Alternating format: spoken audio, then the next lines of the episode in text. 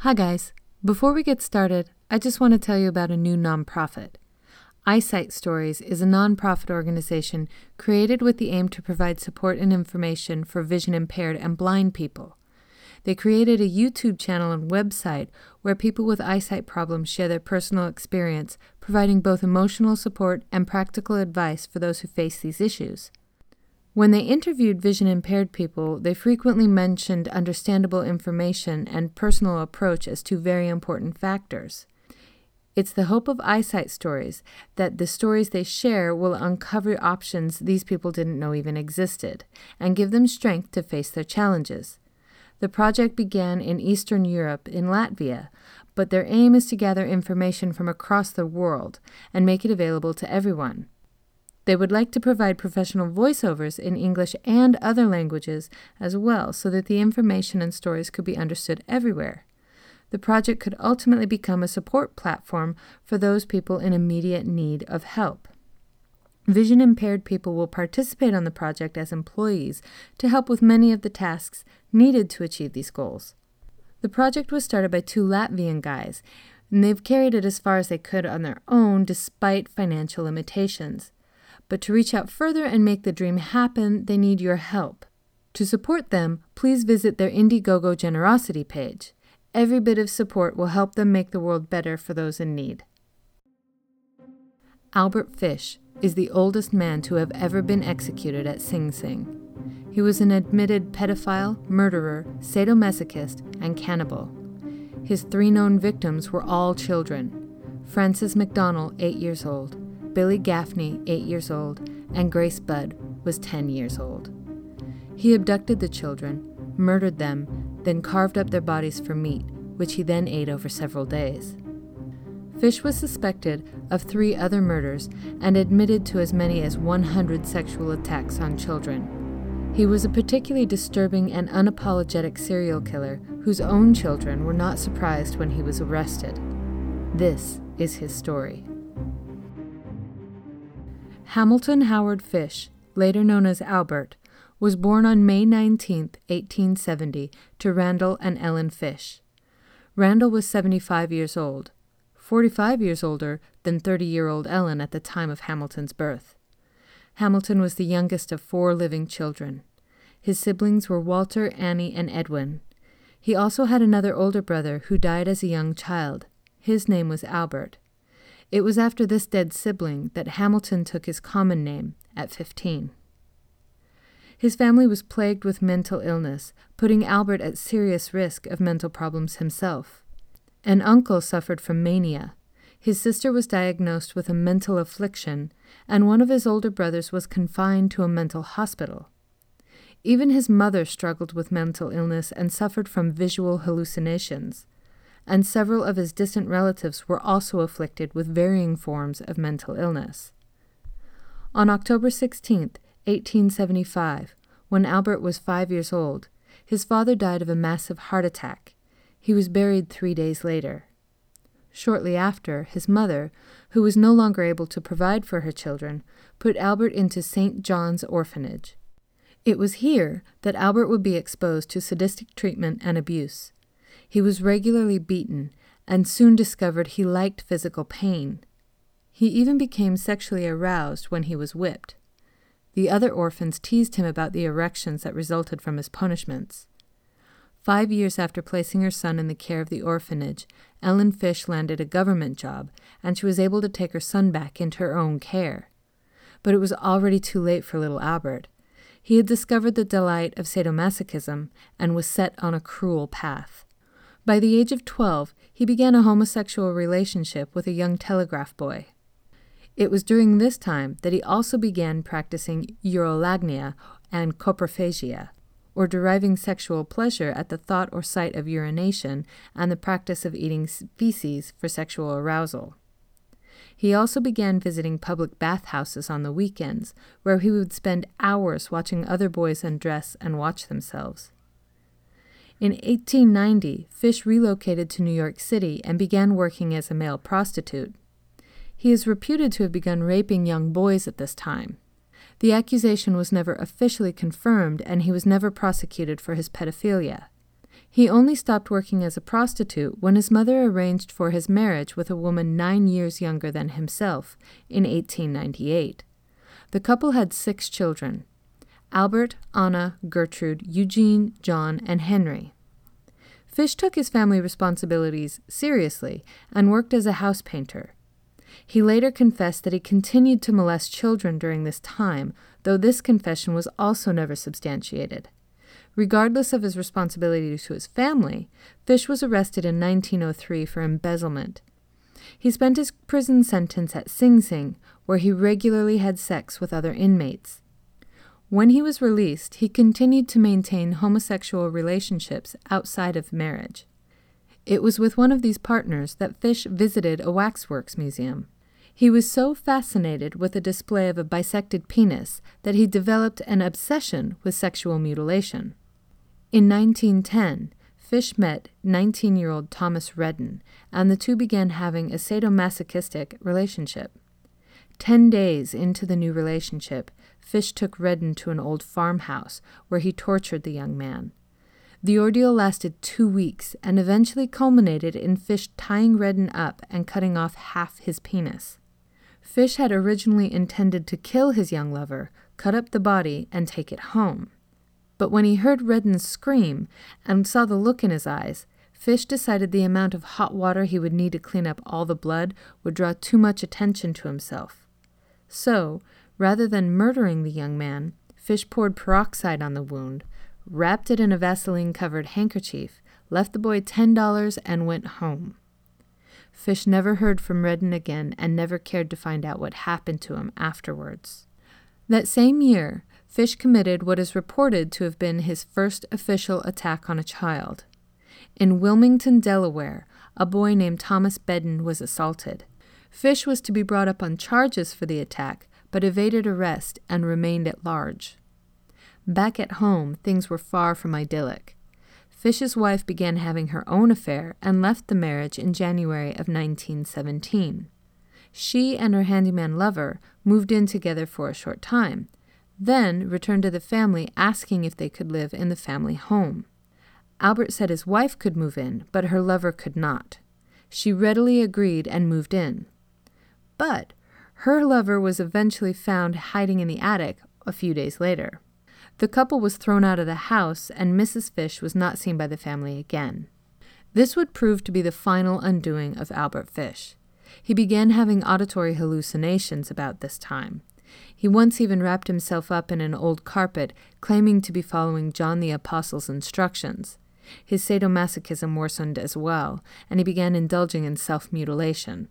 This primarily took the form of inserting needles into his groin, paddling himself with nail studded paddles, and even inserting lighter fluid soaked cotton balls into his anus and setting them alight. Later, an x ray would reveal 29 needles inserted and forgotten in Fish's groin. While he was never accused of physically abusing his children, he did encourage them to paddle him with the same nail studded paddle he used on himself. And he openly displayed a growing obsession with cannibalism. He took this new obsession so far as to eat raw meat at mealtimes, sometimes even serving it to his children. Though he was never officially divorced from his first wife, Fish would go on to marry three more times. Each of these marriages would fail in short order due to what the courts would go on to call Fish's unparalleled perversity. While his mental state was deteriorating, his impulse control was too. In 1910, Fish attacked and stabbed a mentally disabled boy about the age of six. He was targeted because of his disability. Fish felt that he would be safe attacking the mentally disabled and African Americans because he assumed they would not be missed. Many of his victims or intended victims would fit this profile. On July 24, 1924, Fish came upon eight year old Beatrice Kiel. She was playing alone on her parents' Staten Island farm. Fish came up to the girl with a smile on his face. He offered her money if she would come help him pick rhubarb in the neighboring field. Beatrice was happy to help and was about to leave with him when her mother came running. She chased Fish away and admonished her daughter for talking to strangers. Fish returned that night and was discovered by Hans Kiel, Beatrice's father. Fish had been attempting to sleep in the barn but was run off by Hans. Beatrice was lucky, as not all of the children who encountered Fish would be. During 1924 and onward, Fish suffered from psychosis. He thought God was commanding him to torture and sexually mutilate children. Another child that escaped just in time was Cyril Quinn. Cyril was being molested by Fish, but had not yet been tortured. One afternoon, Fish invited Cyril and a friend to his apartment for sandwiches. While Fish was in the kitchen, the boys were wrestling on the bed. Cyril and his friend dislodged the mattress and discovered Fish's instruments of hell, as he called them. Hidden under the bed and ready to taste the flesh of Cyril and his playmate were a knife, a handsaw, and a meat cleaver. The boys were so frightened that they ran out of the apartment and never returned again. On July 15, 1924, Fish abducted and killed eight year old Francis McDonnell. The child was abducted from his front porch, assaulted, and strangled to death with his suspenders. Fish dumped the boy's body in the woods, near where a neighbor had seen him walking with an old man. On February 11, 1927, eight year old Billy Gaffney disappeared while playing with a friend outside their apartment building. Both boys had actually disappeared, and after the alarmed families found Billy's friend on the roof of the building, they asked where Billy had gone. The child was clearly frightened and insisted that the boogeyman had taken Billy. Fish was later that day seen on a trolley, riding with a young boy who matched Billy's description. The boy was upset and crying, and Fish drew the attention of the trolley driver as he dragged the boy on and off the trolley as he cried for his mama. Mid June 1928, Fish began corresponding with the Budd family. While posing as a farmer looking for working lads to help on the farm, Fish met with and agreed to take on 18 year old Edmund Budd. Fish even went so far as to meet the family in their White Plains home Fish had originally planned to take Edmund away from his family and murder him.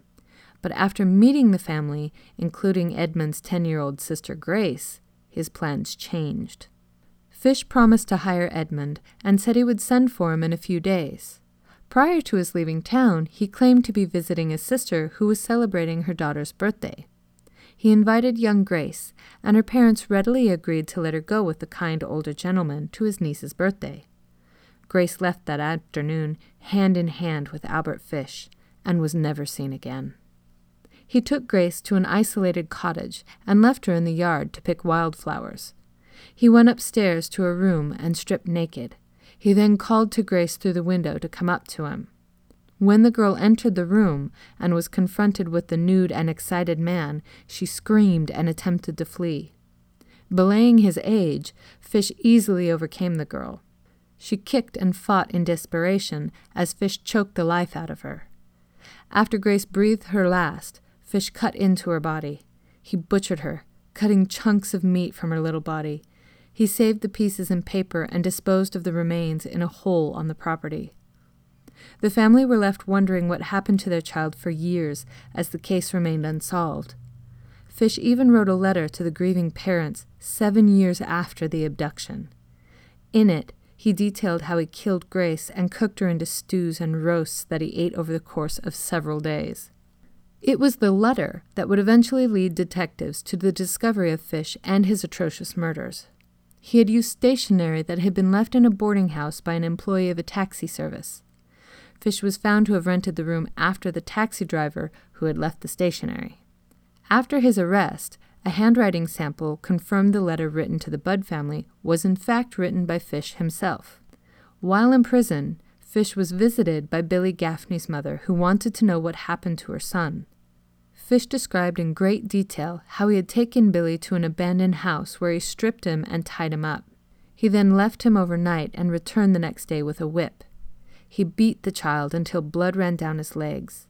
Fish claimed to then have cut off the child's nose and ears and cut his mouth wide through his cheeks. He also claimed to have gouged out the boy's eyes.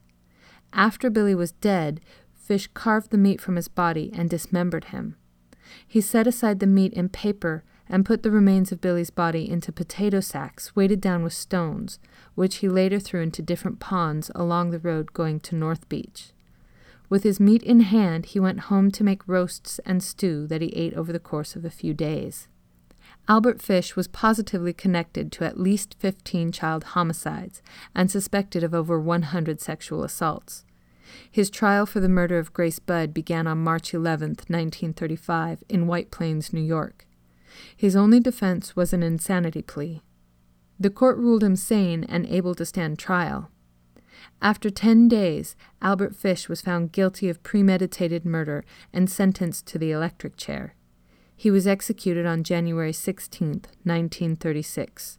He entered the death chamber at 11:06 p.m. and was pronounced dead 3 minutes later.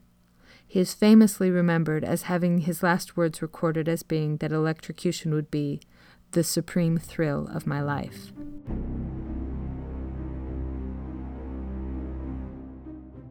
That's it for this week. I hope you enjoyed this week's episode about Albert Fish. If you liked the podcast, please subscribe and feel free to leave us a comment as it helps others find us more easily. Help spread the word by liking us on Facebook or following on Twitter and Tumblr. Also, be sure to check out our Patreon page as every little bit helps. If you're looking for a new and interesting podcast to follow, I recommend Inward Empire. This podcast explores the role of ideas and ideology in American history and how the surface of actions and events can be shaped by undercurrents of thought and belief. Inward Empire is an awesome podcast and very insightful, way worth a listen. As always, if you have any questions, comments, or an idea for a podcast, please send us a message at info at brutalends.com. Until next time.